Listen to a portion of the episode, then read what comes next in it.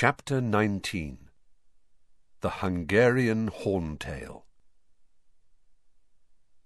The prospect of talking face to face with Sirius was all that sustained Harry over the next fortnight, the only bright spot on a horizon that had never looked darker. The shock of finding himself school champion had worn off slightly now, and the fear of what was facing him was starting to sink in. The first task was drawing steadily nearer. He felt as though it was crouching ahead of him, like some horrific monster barring his path. He had never suffered nerves like these. They were way beyond anything he had felt before a Quidditch match, not even his last one against Slytherin, which had decided who would win the Quidditch Cup. Harry was finding it hard to think about the future at all. He felt as if his whole life had been leading up to, and would finish with, the first task. Admittedly, he didn't see how Sirius was going to make him feel any better about having to perform an unknown piece of difficult and dangerous magic in front of hundreds of people, but the mere sight of a friendly face would be something at the moment. Harry wrote back to Sirius, saying that he would be beside the common room fire at the time Sirius had suggested, and he and Hermione spent a long time going over plans for forcing any stragglers out of the common room on the night in question. If the worst came to the worst, they were going to drop a bag of dung bombs, but they hoped they wouldn't have to resort to that. Filch would skin them alive. In the meantime, life became even worse for Harry within the confines of the castle, for Rita Skeeter had published her piece about the Triwizard Tournament, and it had turned out to be not so much a report on the tournament as a highly coloured life story of Harry.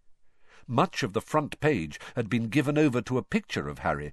The article, continuing on pages two, six, and seven, had been all about Harry the names of the Beauxbatons and Durmstrang champions, misspelled, had been squashed into the last line of the article, and Cedric hadn't been mentioned at all. The article had appeared ten days ago, and Harry still got a sick, burning feeling of shame in his stomach every time he thought about it. Rita Skeeter had reported him saying an awful lot of things that he couldn't remember ever saying in his life, let alone in that broom cupboard. I suppose I get my strength from my parents. I know they'd be very proud of me if they could see me now. Yes, sometimes at night I still cry about them. I'm not ashamed to admit it. I know nothing will hurt me during the tournament because they're watching over me. But Rita Skeeter had gone even further than transforming his ers into long, sickly sentences. She had interviewed other people about him, too. Harry has at last found love at Hogwarts. His close friend, Colin Creevey, says that Harry is rarely seen out of the company of one Hermione Granger, a stunningly pretty muggle-born girl who, like Harry, is one of the top students in the school. From the moment the article appeared, Harry had to endure people, Slytherins mainly, quoting it at him as he passed them and making sneering comments. Want a hanky, Potter, in case you start crying in Transfiguration? Since when have you been one of the top students in the school, Potter? Or is this a school you and Longbottom have set up together? Hey, Harry! Yeah, that's right, Harry found himself shouting as he wheeled around in the corridor, having had just about enough. I've just been crying my eyes out over my dead mum, and I'm just off to do a bit more. No, it was just you dropped your quill. It was Cho. Harry felt the colour rising in his face. Oh, right, sorry, he muttered, taking the quill back. Uh, good luck for Tuesday, she said. I really hope you do well. Which left Harry feeling extremely stupid. Hermione had come in for her fair share of unpleasantness too, but she hadn't yet started yelling at innocent bystanders. In fact, Harry was full of admiration for the way she was handling the situation. Stunningly pretty? Her? Pansy Parkinson had shrieked the first time she had come face to face with Hermione after Rita's article had appeared. What was she judging against? A chipmunk? Ignore it, Hermione said in a dignified voice, holding her head in the air and stalking past the sniggering Slytherin girls as though she couldn't hear them. Just ignore it, Harry. But Harry couldn't ignore it. Ron hadn't spoken to him at all since he had told him about Snape's detentions. Harry had half hoped they would make things up during the two hours they were forced to pickle rats' brains in Snape's dungeon, but that had been the day Rita's article had appeared, which seemed to have confirmed Ron's belief that Harry was really enjoying all the attention. Hermione was furious with the pair of them. She went from one to the other, trying to force them to talk to each other, but Harry was adamant he would talk to Ron again only if Ron admitted that Harry hadn't put his name in the goblet of fire and apologized for calling him a liar. I didn't start this, Harry said stubbornly. It's his problem. You miss him, Hermione said impatiently, and I know he misses you. Miss him? said Harry. I don't miss him. But this was a downright lie. Harry liked Hermione very much, but she just wasn't the same as Ron. There was much less laughter and a lot more hanging around in the library when Hermione was your best friend. Harry still hadn't mastered summoning charms. He seemed to have developed something of a block about them, and Hermione insisted that learning the theory would help. They consequently spent a lot of time poring over books during their lunch times. Victor Krum was in the library an awful lot too, and Harry wondered what he was up to. Was he studying, or was he looking for things to help him through the first task? Hermione often complained about Krum being there, not that he ever bothered them, but because groups of giggling girls often turned up to spy on him from behind bookshelves, and Hermione found the noise distracting. He's not even good-looking, she muttered angrily, glaring at Krum's sharp profile. They only like him because he's famous. They wouldn't look twice at him if he couldn't do that wonky faint thing. Wronski Feint, said Harry through gritted teeth. Quite apart from liking to get Quidditch terms correct, it caused him another pang to imagine Ron's expression if he could have heard Hermione talking about wonky feints. It is a strange thing, but when you are dreading something, and would give anything to slow down time, it has a disobliging habit of speeding up. The days until the first task seemed to slip by as though someone had fixed the clocks to work at double speed. Harry's feeling of barely controlled panic was with him wherever he went, as ever present as the snide comments about the Daily Prophet article. On the Saturday before the first task, all students in the third year and above were permitted to visit the village of Hogsmeade. Hermione told Harry that it would do him good to get away from the castle for a bit, and Harry didn't need much persuasion. What about Ron, though? he said. Don't you want to go with him? Oh, well, Hermione went slightly pink. I thought we might meet up with him in the Three Broomsticks. No, said Harry flatly. Oh, Harry, this is so stupid. I'll come, but I'm not meeting Ron, and I'm wearing my invisibility cloak. Oh, all right then, Hermione snapped. But I hate talking to you in that cloak. I never know if I'm looking at you or not. So Harry put on his invisibility cloak in the dormitory, went back downstairs, and together he and Hermione set off for Hogsmeade. Harry felt wonderfully free under the cloak. He watched other students walking past them as they entered the village, most of them sporting Support Cedric Diggory badges. But no horrible remarks came his way for a change, and nobody was quoting that stupid article. People keep looking at me now, said Hermione grumpily as they came out of Honeyduke's sweet shop later, eating large cream-filled chocolates. They think I'm talking to myself. Don't move your lips so much, then, Come on, please, just take off your cloak for a bit. No one's going to bother you here. Oh, yeah, said Harry. Look behind you. Rita Skeeter and her photographer friend had just emerged from the Three Broomsticks pub. Talking in low voices, they passed right by Hermione without looking at her. Harry backed into the wall of honeydukes to stop Rita Skeeter hitting him with her crocodile skin handbag. When they were gone, Harry said, She's staying in the village. I bet she's coming to watch the first task. As he said it, his stomach flooded with a wave of molten panic. He didn't mention this. He and Hermione hadn't discussed what was coming in the first task much. He had the feeling she didn't want to think about it. She's gone, said Hermione, looking right through Harry towards the end of the high street. Why don't we go and have a butterbeer in the Three Broomsticks?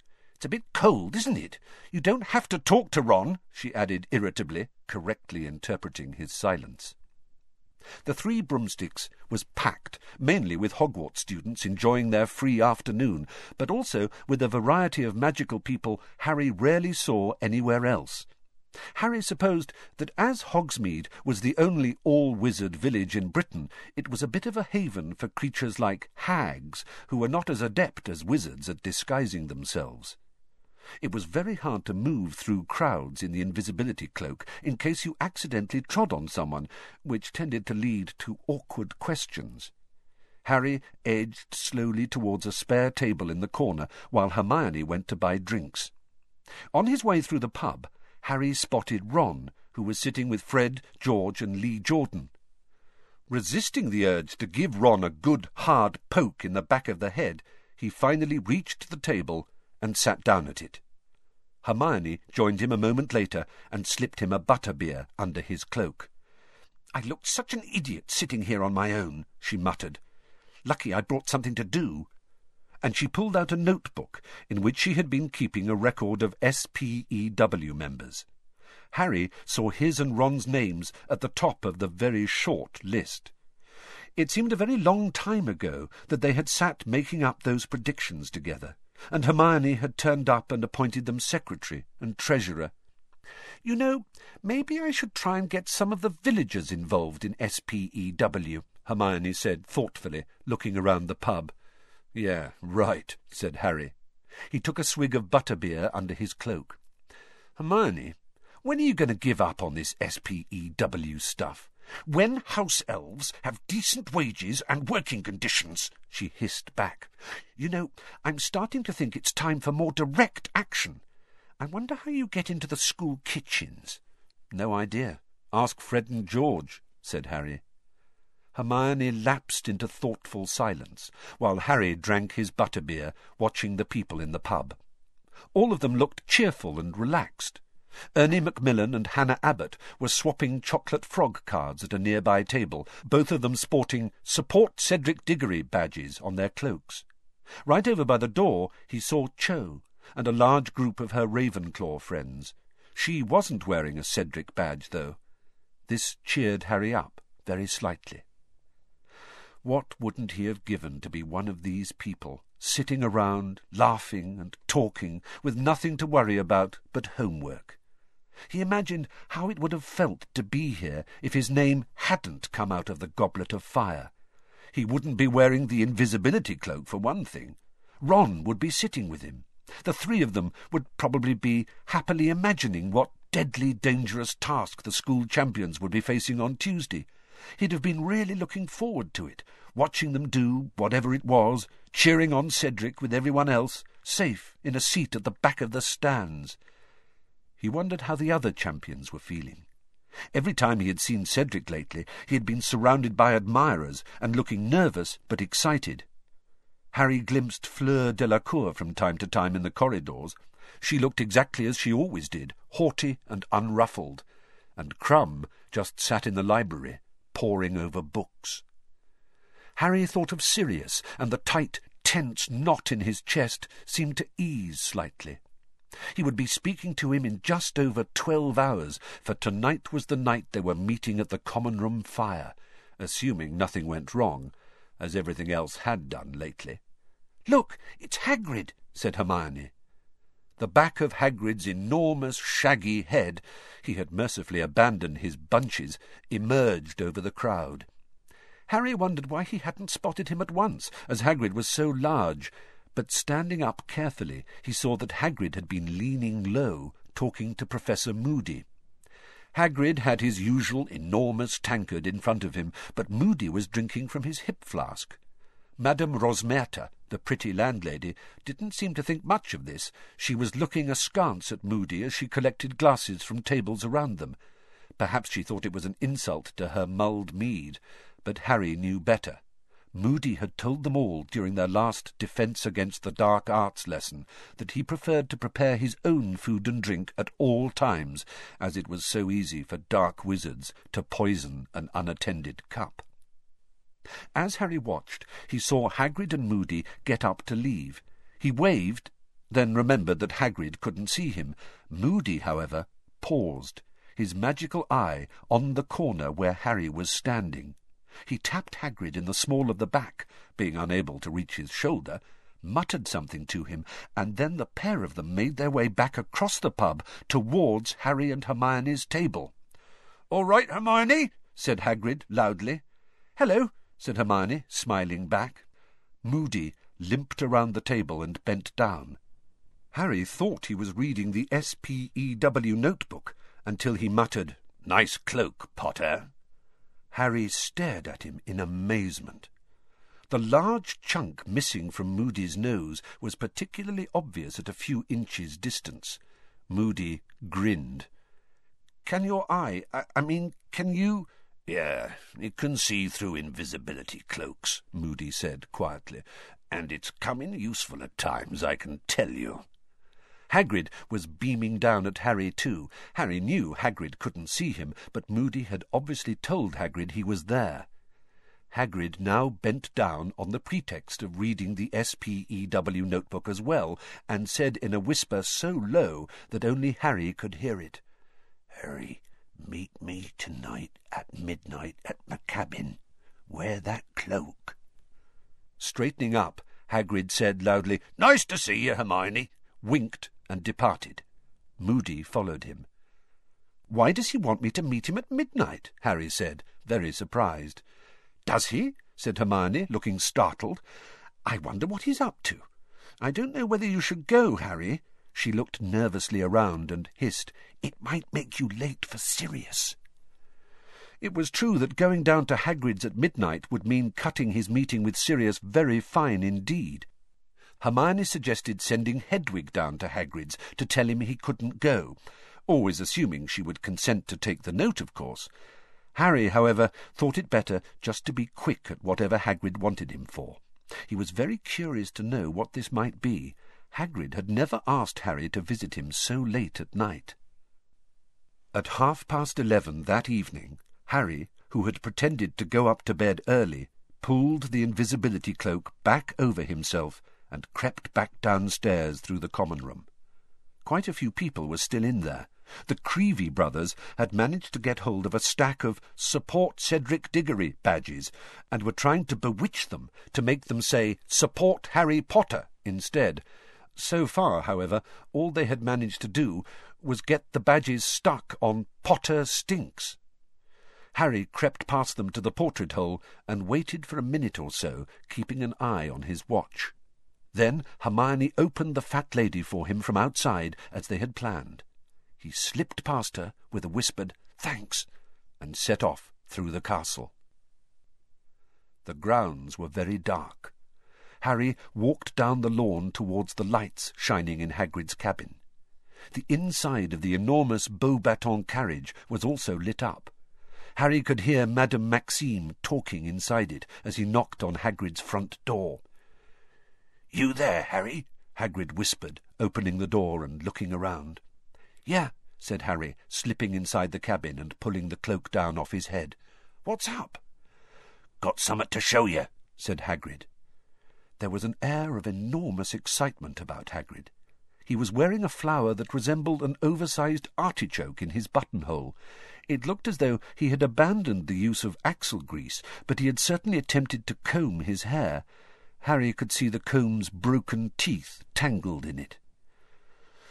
What are you showing me? Harry said warily, wondering if the Skrewts had laid eggs or Hagrid had managed to buy another giant three-headed dog off a stranger in a pub.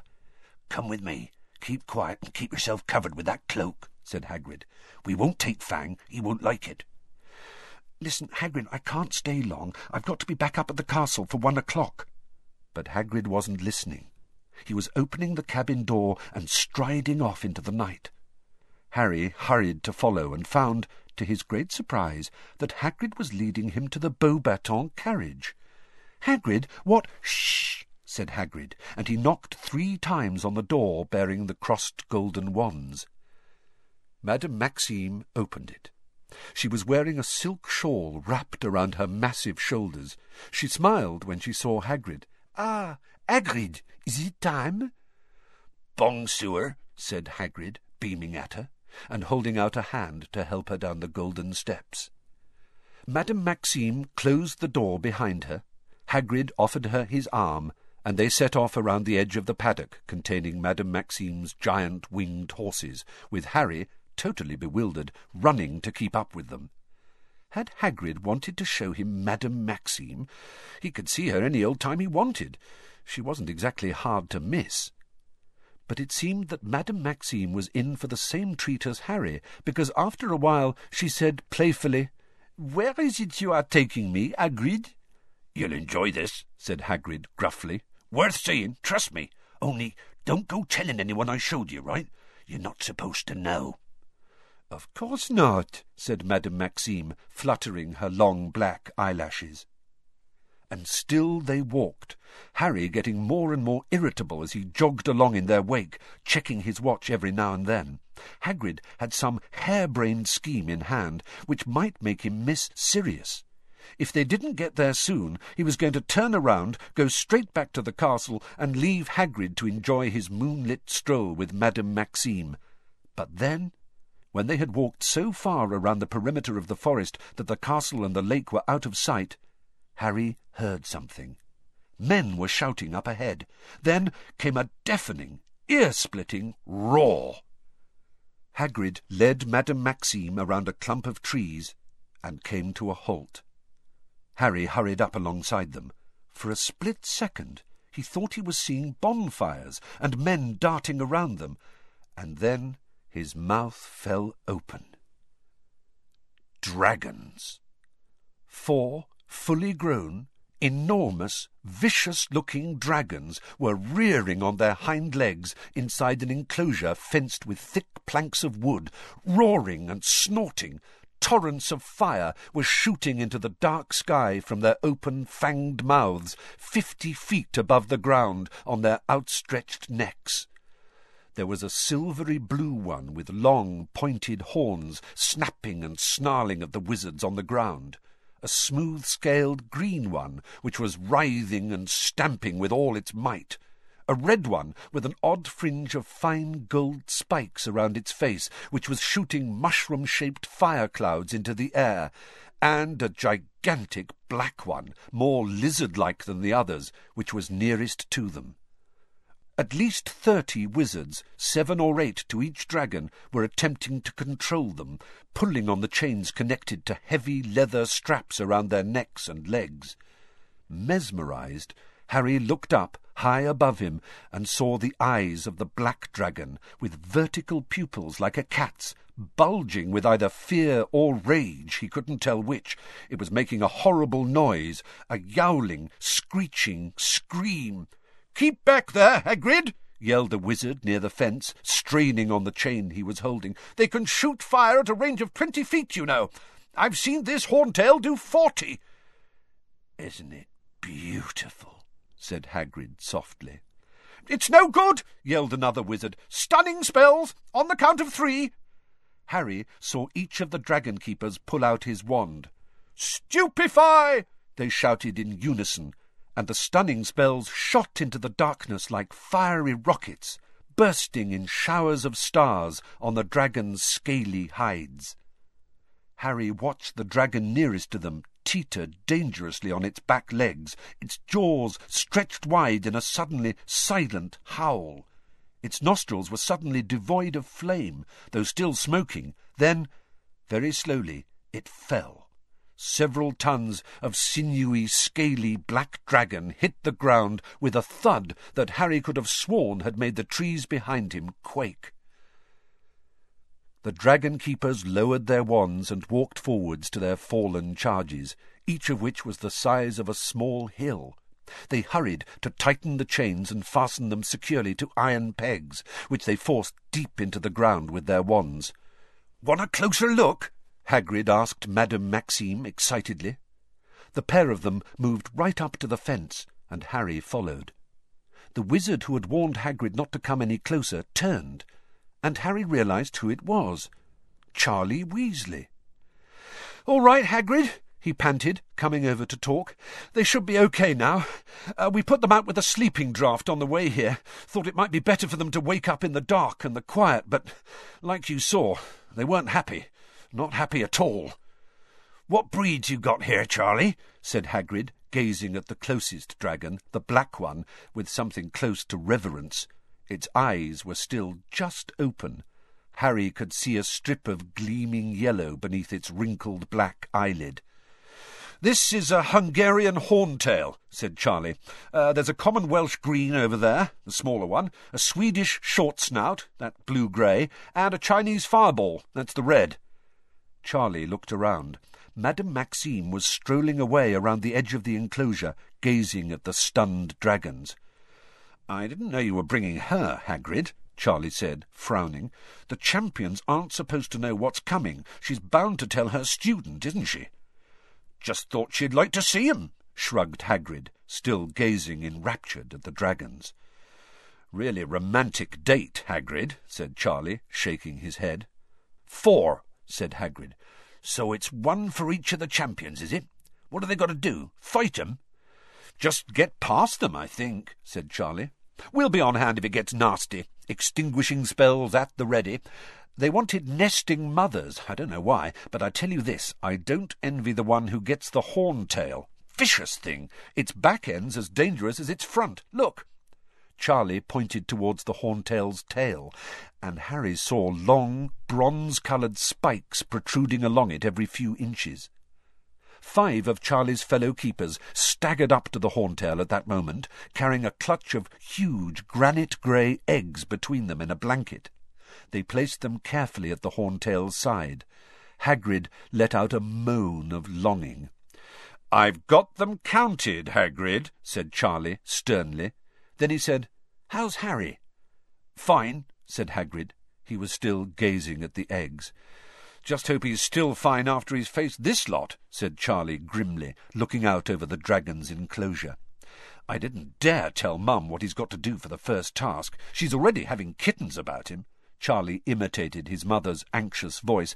How could they let him enter that tournament? He's much too young. I thought they were all safe. I thought there was going to be an age limit.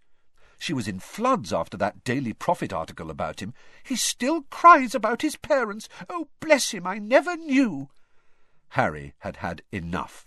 Trusting to the fact that Hagrid wouldn't miss him, with the attractions of four dragons and Madame Maxime to occupy him, he turned silently and began to walk away, back to the castle. He didn't know whether he was glad he'd seen what was coming or not. Perhaps this way was better. The first shock was over now. Maybe if he had seen the dragons for the first time on Tuesday, he would have passed out cold in front of the whole school. But maybe he would anyway. He was going to be armed with his wand, which just now felt like nothing more than a narrow strip of wood, against a fifty-foot-high, scaly, spike-ridden, fire-breathing dragon, and he had to get past it, with everyone watching. How? Harry sped up, skirting the edge of the forest. He had just under fifteen minutes to get back to the fireside and talk to Sirius, and he couldn't remember ever wanting to talk to someone more than he did right now, when, without warning, he ran into something very solid. Harry fell backwards, his glasses askew, clutching the cloak around him. A voice nearby said, Ouch! Who's there? Harry hastily checked that the cloak was covering him, and lay very still, staring up at the dark outline of the wizard he had hit. He recognized the goatee. It was Karkaroff. Who's there? said Karkaroff again, very suspiciously, looking around in the darkness. Harry remained still and silent. After a minute or so, Karkaroff seemed to decide that he had hit some sort of animal. He was looking around at waist height as though expecting to see a dog. Then he crept back under the cover of the trees and started to edge forwards towards the place where the dragons were. Very slowly and very carefully, Harry got to his feet and set off again, as fast as he could without making too much noise, hurrying through the darkness, back towards Hogwarts. He had no doubt whatsoever what Karkaroff was up to. He had sneaked off his ship to try and find out what the first task was going to be. He might even have spotted Hagrid and Madame Maxime heading off around the forest together. They were hardly difficult to spot at a distance. And now all Karkaroff had to do was follow the sound of voices, and he, like Madame Maxime, would know what was in store for the champions. By the looks of it, the only champion who would be facing the unknown on Tuesday was Cedric. Harry reached the castle, slipped in through the front doors, and began to climb the marble stairs. He was very out of breath, but he didn't dare slow down. He had less than five minutes to get up to the fire. Balderdash! he gasped at the fat lady, who was snoozing in her frame in front of the portrait hole. If you say so, she muttered sleepily, without opening her eyes, and the picture swung forwards to admit him. Harry climbed inside.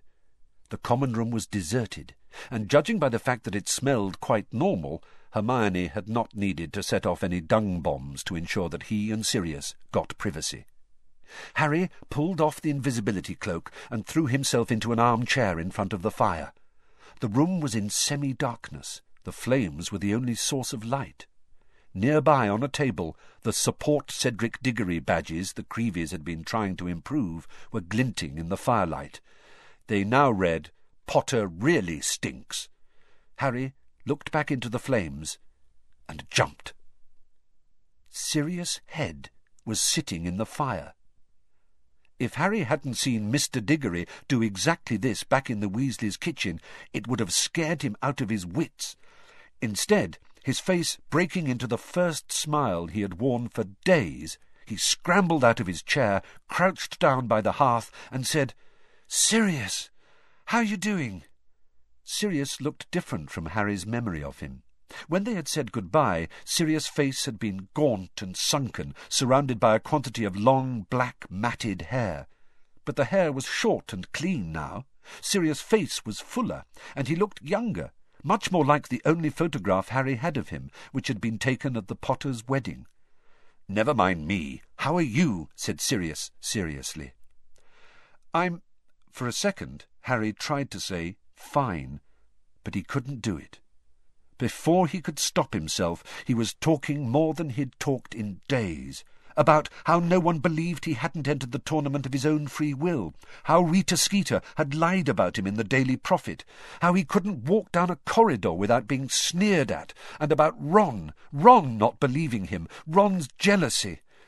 And now Hagrid's just shown me what's coming in the first task, and it's dragons, Sirius, and I'm a goner, he finished desperately.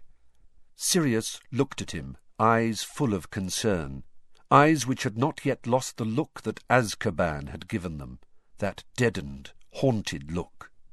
He had let Harry talk himself into silence without interruption, but now he said, Dragons we can deal with, Harry. But we'll get to that in a minute. I haven't got long here. I've broken into a wizarding house to use the fire, but they could be back at any time. There are things I need to warn you about. What?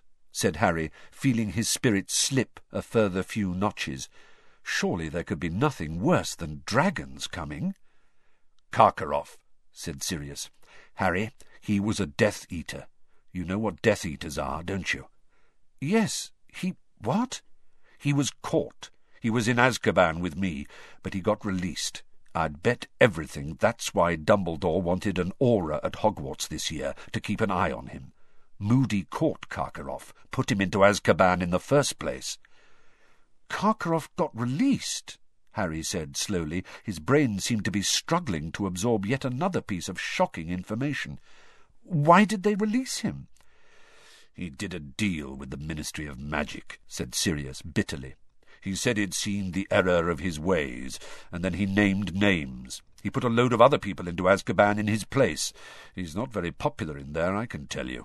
And since he got out, from what I can tell, he's been teaching the dark arts to every student who passes through that school of his, so watch out for the Durmstrang champion as well. Okay, said Harry slowly, but are you saying Karkaroff put my name in the goblet? Because if he did, he's a really good actor. He seemed furious about it. He wanted to stop me competing. We know he's a good actor, said Sirius, because he convinced the Ministry of Magic to set him free, didn't he? Now, I've been keeping an eye on the Daily Prophet, Harry. You and the rest of the world, said Harry bitterly. And reading between the lines of that Skeeter woman's article last month, Moody was attacked the night before he started at Hogwarts. Yes, I know she says it was another false alarm, Sirius said hastily, seeing Harry about to speak, but I don't think so somehow. I think someone tried to stop him getting to Hogwarts. I think someone knew their job would be a lot more difficult with him around, and no one's going to look into it too closely. Mad Eye's heard intruders a bit too often. But that doesn't mean he can't still spot the real thing. Moody was the best Auror the Ministry ever had. So what are you saying? said Harry slowly. Karkaroff's trying to kill me? But why? Sirius hesitated. I've been hearing some very strange things, he said slowly. The Death Eaters seem to be a bit more active than usual lately. They showed themselves at the Quidditch World Cup, didn't they? Someone set off the Dark Mark, and then... Did you hear about that Ministry of Magic witch who's gone missing? Bertha Jorkins, said Harry. Exactly. She disappeared in Albania, and that's definitely where Voldemort was rumoured to be last. And she would have known the Triwizard Tournament was coming up, wouldn't she? Yeah, but it's not very likely she'd have walked straight into Voldemort, is it? said Harry. Listen, I knew Bertha Jorkins, said Sirius grimly. She was at Hogwarts when I was, a few years above your dad and me. And she was an idiot. Very nosy, but no brains, none at all. It's not a good combination, Harry. I'd say she'd be very easy to lure into a trap. So, so Voldemort could have found out about the tournament, said Harry. Is that what you mean? You think Karkaroff might be here on his orders? I don't know, said Sirius slowly. I just don't know. Karkaroff doesn't strike me as the type who'd go back to Voldemort unless he knew Voldemort was powerful enough to protect him. But whoever put your name in that goblet did it for a reason, and I can't help thinking the tournament would be a very good way to attack you and make it look like an accident. Looks like a really good plan from where I'm standing, said Harry bleakly. They'll just have to stand back and let the dragons do their stuff. Right. These dragons, said Sirius, speaking very quickly now. There's a way, Harry. Don't be tempted to try a stunning spell. Dragons are strong and too powerfully magical to be knocked out by a single stunner. You need about half a dozen wizards at a time to overcome a dragon. Yeah, I know, I just saw, said Harry. But you can do it alone, said Sirius. There is a way, and a simple spell's all you need. Just... But Harry held up a hand to silence him, his heart suddenly pounding as though it would burst he could hear footsteps coming down the spiral staircase behind him. Go! he hissed at Sirius. Go! There's someone coming! Harry scrambled to his feet, hiding the fire. If someone saw Sirius' face within the walls of Hogwarts, they would raise an almighty uproar. The Ministry would get dragged in. He, Harry, would be questioned about Sirius' whereabouts. Harry heard a tiny pop in the fire behind him, and knew Sirius had gone. He watched the bottom of the spiral staircase. Who had decided to go for a stroll at one o'clock in the morning and stopped Sirius telling him how to get past a dragon? It was Ron. Dressed in his maroon paisley pyjamas, Ron stopped dead, facing Harry across the room, and looked around. Who were you talking to? he said. What's that got to do with you? Harry snarled. What are you doing down here at this time of night? I just wondered where you... Ron broke off, shrugging. Nothing. I'm going back to bed. Just thought you'd come nosing around, did you? Harry shouted. He knew that Ron had no idea what he'd walked in on, knew he hadn't done it on purpose, but he didn't care. At this moment he hated everything about Ron, right down to the several inches of bare ankle showing beneath his pyjama trousers. Sorry about that, said Ron, his face reddening with anger. Should have realized you didn't want to be disturbed. I'll let you get on with practicing for your next interview in peace. Harry seized one of the Potter really stinks badges off the table and chucked it as hard as he could across the room. It hit Ron on the forehead and bounced off. There you go, Harry said. Something for you to wear on Tuesday. You might even have a scar now if you're lucky. That's what you want, isn't it? He strode across the room towards the stairs. He half expected Ron to stop him. He would have even liked Ron to throw a punch at him. But Ron just stood there in his too small pyjamas, and Harry, having stormed upstairs, lay awake in bed, fuming for a long time afterwards, and didn't hear him come up to bed.